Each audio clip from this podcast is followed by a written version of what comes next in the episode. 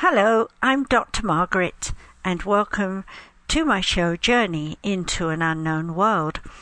You know, over the three years that I've been doing this show, I always try to find something that I can kind of twist around a little. So the normal I make abnormal, and the abnormal I try to make normal.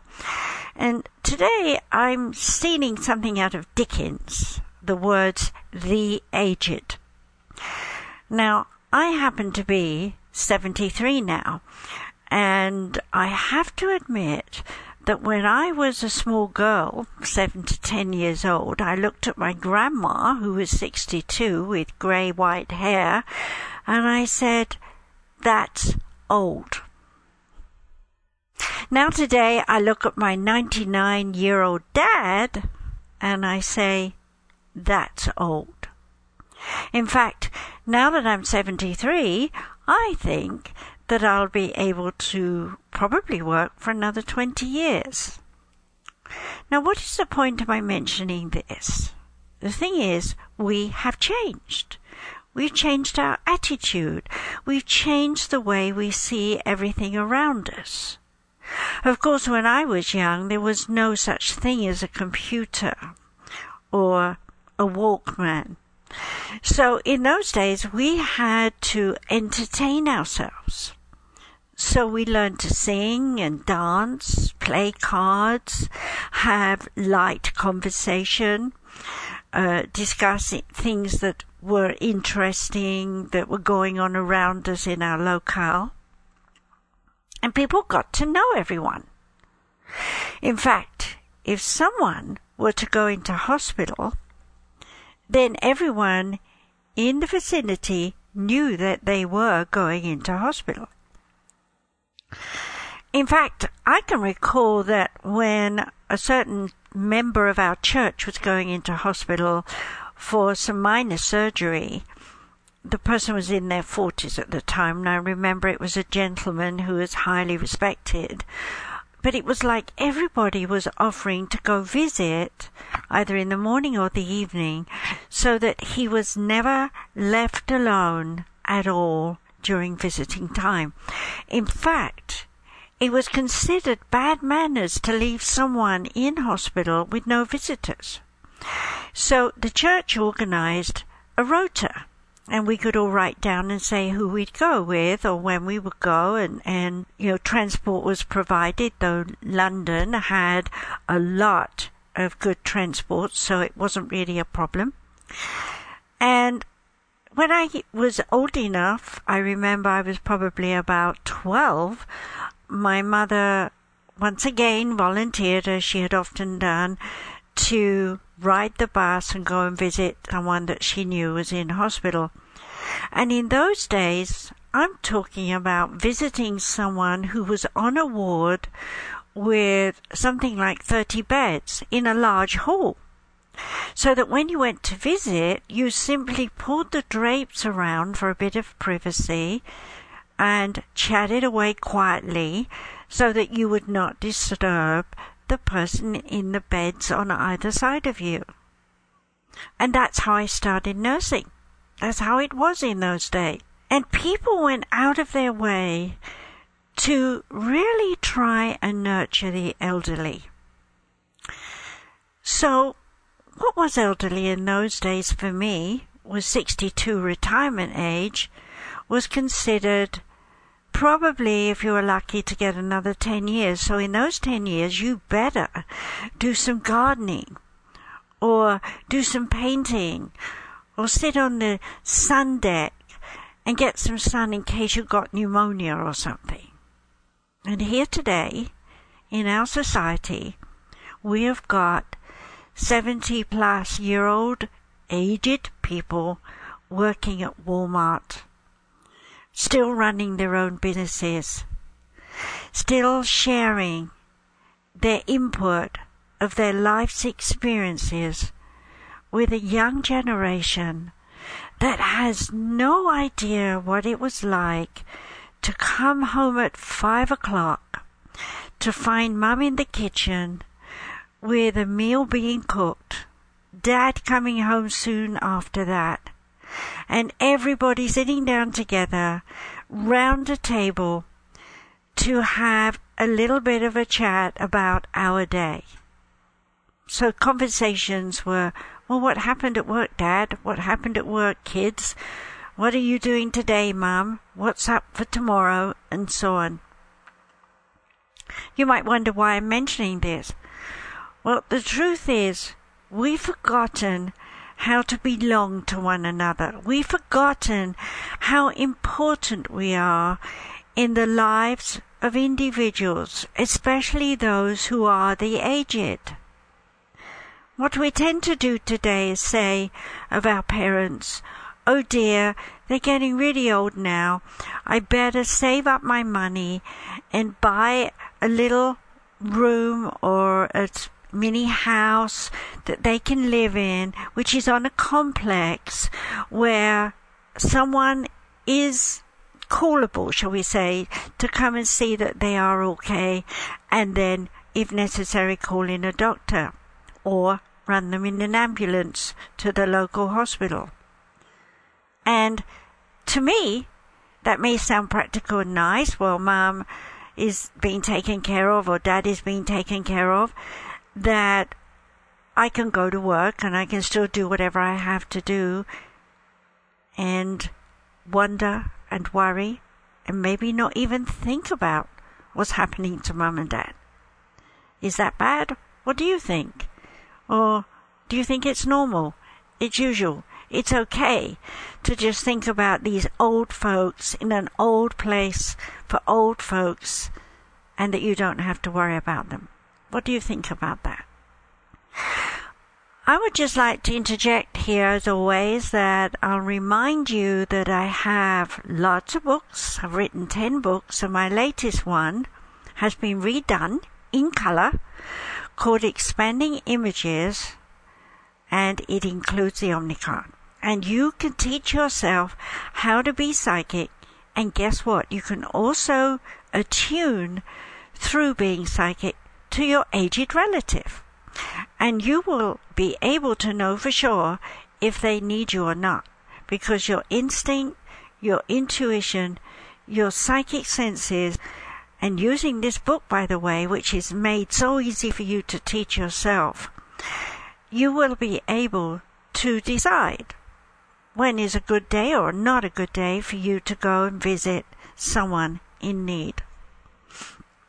But let's come back now to someone who is old. Let's have you think about yourself, whether you are young now or whether you are actually a senior. Stop and think about this. What does it feel like to know that you're going to go into hospital and have surgery? Are you scared? Do you worry that when they give you the injections, you'll fall asleep and you'll never wake up? Do you worry about your animals at home? If you're a young person, do you worry about your friends, wondering if they'll still be your friends when you come out?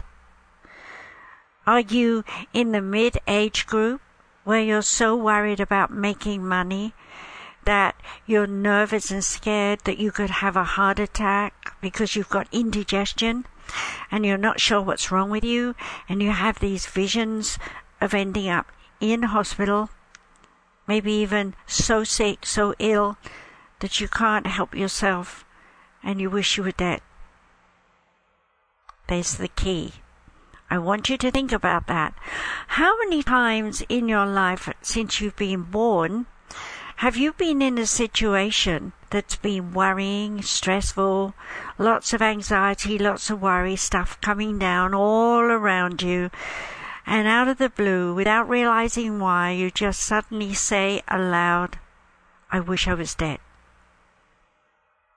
Might not sound like much. Yes, you don't really mean it. Or no, you don't really mean it. Or yes, you do really mean it. Who knows what your mind is saying? But the thing is that that aged old part of your brain the central stalk, if you like, of the middle of your brain isn't about to let you give up. The ancient brain, as scientists call it, is where your glandular system is, your pituitary, your pineal, and many more secretions of different endocrine. Dopamine, for example, makes you feel happy. It's all going on in there. It's all working in such a way to allow you to understand that there's a life purpose here. There's a reason you woke up this morning. You know, when I wake up in the morning, I lie on my back and I say, Thank you, God has given me another day. What do I want to do with it? And I lie there and think about, well, I need to do this and that. And I have to admit to you that I'm adaptable because nine times out of ten, something crops up, something happens, and I have to change my schedule. I have to adapt. Now, here's a very important key for those of us who are older. Adapting means rejuvenating and regenerating your thoughts into a new format. Now, that might not sound much, but actually, it's amazingly wonderful that you're doing that because what you're doing is stimulating the synapses in the brain to work and figure out something. Now, the interesting thing is about the brain is that the more you change your mind, adapt, process, learn something, grow, move, work, be active and walk, your brain is processing more about yourself. It's saying, somewhere back in the ancient days, long, long ago before I was ever born, back in the times of dinosaurs and something or other, I had a consciousness that said, I know I exist. And I exist for a reason. Though I may not know what that reason is, I do know I need to eat. What goes in one end must come out the other. And I do know that in order to do that, I must explore my territory around me. I must get to know where the safe places are versus the unsafe ones. I must get to know where I can protect myself from those nasties that could happen, like monsters in the dark that turn out to be some kind of reptilian old uh, dinosaur or something coming after me. Okay?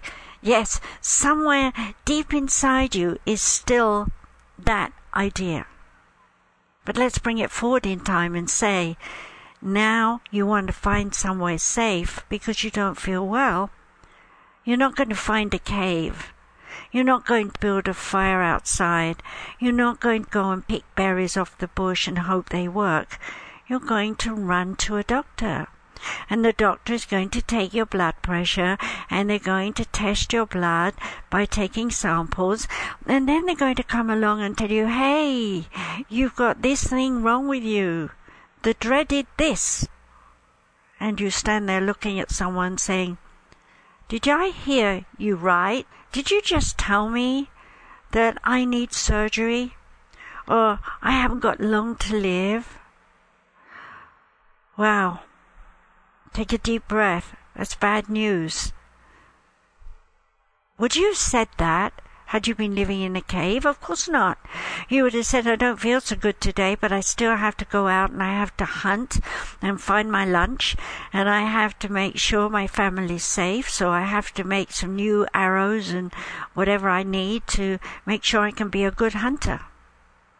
That core energy, that survival energy is in you even if you're 85 or 95. It's about survival. It's about saying, I have to do something every day of my life that moves me energy wise to get my muscles working, to get my brain working, to get my emotions tip top so that I'm clear in what I'm doing, and most importantly, to appreciate the power of myself to be able to do this, the spirit of myself, in the essence of my beliefs and philosophies, whatever they may be, to say, I can provide for myself. And if I get too old that I cannot do all that I should, I'll ask someone to help me. Now, if you happen to be someone who needs help and you don't think there is anyone nearby to help you, does that mean there is no one? Well, here I'd like to say I'm someone, I'm not no one, I'm here. And if you need help, all you have to do is write to me, Dr. Margaret, that's Dr. Margaret, M A R G A R E T, R V C for my initials for my last name. So Dr. Margaret, RVC at gmail.com. All you have to do is write to me, tell me you're not feeling good, tell me you want to go on my healing list, tell me what's wrong with you. You know, just let me have all the information that you want to share and I'll answer you. And I mean, I will, not some clerk. I will answer you. So if you have no one nearby to talk to, talk to me.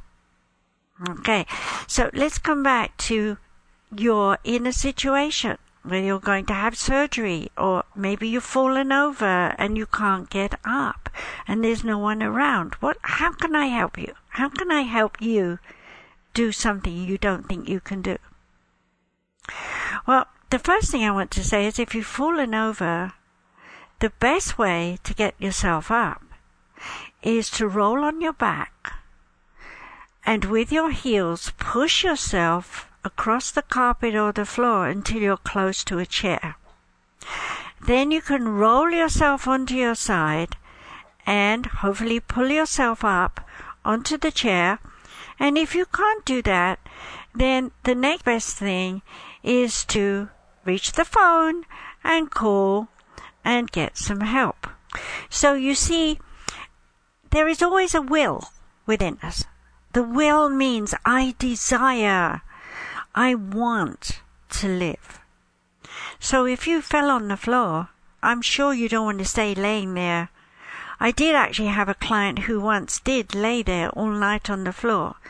And I asked her, why didn't you move? And she said, I was afraid to move because I thought if I move, I might be in a worse situation. And I explained to her, that's panic. That's your mind saying, I can't do anything. I've fallen. I'm going to hurt myself even more. That is a fear and it may feel real, but the reality of it's a lie because as long as your heart's ticking, you can use your muscles to push yourself, even if it's just to drag yourself across the floor to the phone. Which brings me to the next thing. Everybody has cell phones. So again, if you've got it in your pocket or even in a bag around your neck, you're not so helpless, are you? Just make sure it's charged though. Okay, so let me come back to the hospital scenario. Today, you go into a hospital. Usually there's four beds in a room. So it's nice and cozy compared with the old days. Usually the people who are in the room are chatty or nice or sleeping. Either way, people get along. And most importantly, families do try and visit. But if they're in a large country miles away from where you are because you've been stuck in a home or you've decided to stay put in your home knowing that they're all living in another country or another place, you have made a decision to stand alone. So in making that decision, stand alone. Be in that hospital alone, but not alone. So what am I going to say to you? Use the facilities that a hospital will offer you. Ask for someone to come and check on your home Ask for someone to come and read for to you for a while. Ask someone to run little errands that you're worried about, like paying a bill for you. Whatever it is you need, ask. And there will be someone who will help. Why? Because we are blessed with volunteers. Just like when I was a child, people volunteered to go and visit someone in hospital from the church. So today, people volunteer at hospitals to help people who need something done for them. And of course, once you come out of hospital, you're, you've got a new chance, a new beginning. It's time for recovery. Now, I know that whether you're six or 66 or 96, going through any kind of surgery, any kind of visit in a hospital is scary. So what I want to do here is give you something to remember. I'd like if you're listening and if you want to, to close your eyes and just listen to me. As I talk to you, I want you to visualize your local hospital. I'm sure you've seen it.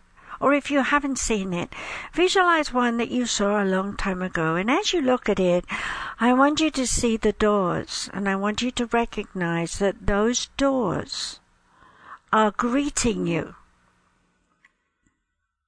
Yes, greeting you, inviting you in to get better.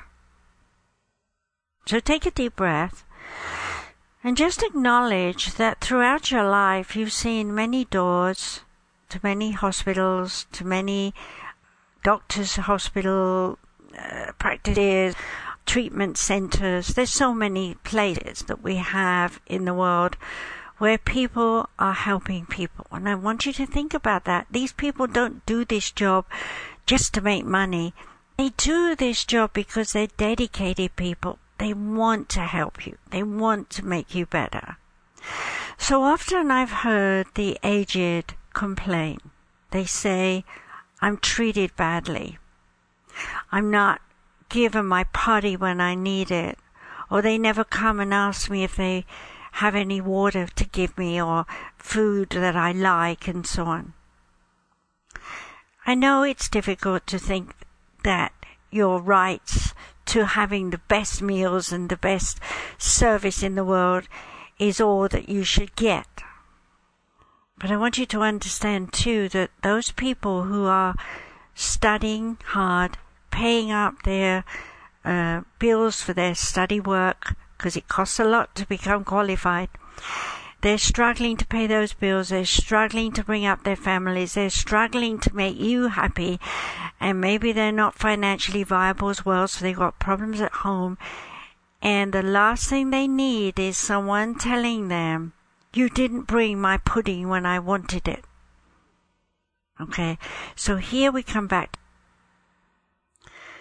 So here we come back to the understanding that the core energy of your brain, the ancient part of your brain, the ancient mind part of your brain, didn't know about chocolate pudding back in those days. It just knew that you needed to eat and to eat protein and to eat leaves and vegetables and do whatever you can with fruits and be as healthy as you could be and live as long as you could be.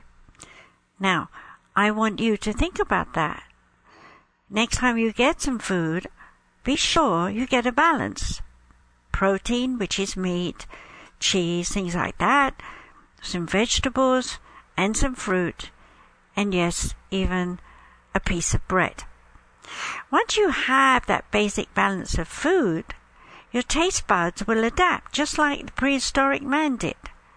And as you adapt, you begin to realize that all those things you thought you needed, like the extra cookie cakes or the extra candy or someone making you a special kind of cup of tea that you absolutely love. Once you get past that, you begin to realize that those things are incidentals. They're not so important. What is important is the stillness of happiness and peace in your mind. So I'd like you to shut your eyes for a minute, as if you want to. I want you to visualize. Imagine that you're looking at hospital doorway, the entrance. If you don't know one, create it. And as you look at that door, I want you to realize that it is not saying go away, it is saying we're inviting you in to help you. We are not inviting you in to end your life. We are inviting you in to give you a new lease on life. And take a deep breath and breathe all the way in and out. That's it. And just say to yourself, when a door opens, another closes. And when that closed door is done, in other words, my life is finished with that particular situation, I can now open a new door. That's it. Open your eyes. That's it. Look around. I'm sure you've got a door somewhere, and you might like to even open the door and close it to remind yourself it's that easy. You see, we tend to cling to things in the past when we're old. We tend to go back and say, hey, I remember this and that, and it's not the same. I remember buying a house for £8,000. I'd be lucky if I could get one for £500,000. What's the point of remembering how money was when today it's different? What's the point of remembering how you felt 20 years ago? Now it's different. There's only one point to appreciate where you're at now, to be omnipresent in the moment right now. So if you happen to be listening to this and you know you're getting on in years, let's try and lift your mind into what you can do today. After all, you're going to live to be 90 or 100. What do you want to do? Do you want to make something? Start a new business? Do you want to join a group? Do you want to lead on some issue that's important to you? Gather people around you and give a talk and a lecture? Your years of wisdom have a lot to offer to a lot of people who are just starting on their life pathway. So even if it's just to talk about how it was when you were 10 compared with how it is today, it's not bad because that makes you an historian. And yes, people want to know about history. If you're in the state of reading books, discovering more on your computer, reading and learning, in other words, going to stimulate your brain to rejuvenate your body. As you produce more enzymes and glandular system produces more of the natural hormones and things that you need throughout your body, you'll get well again.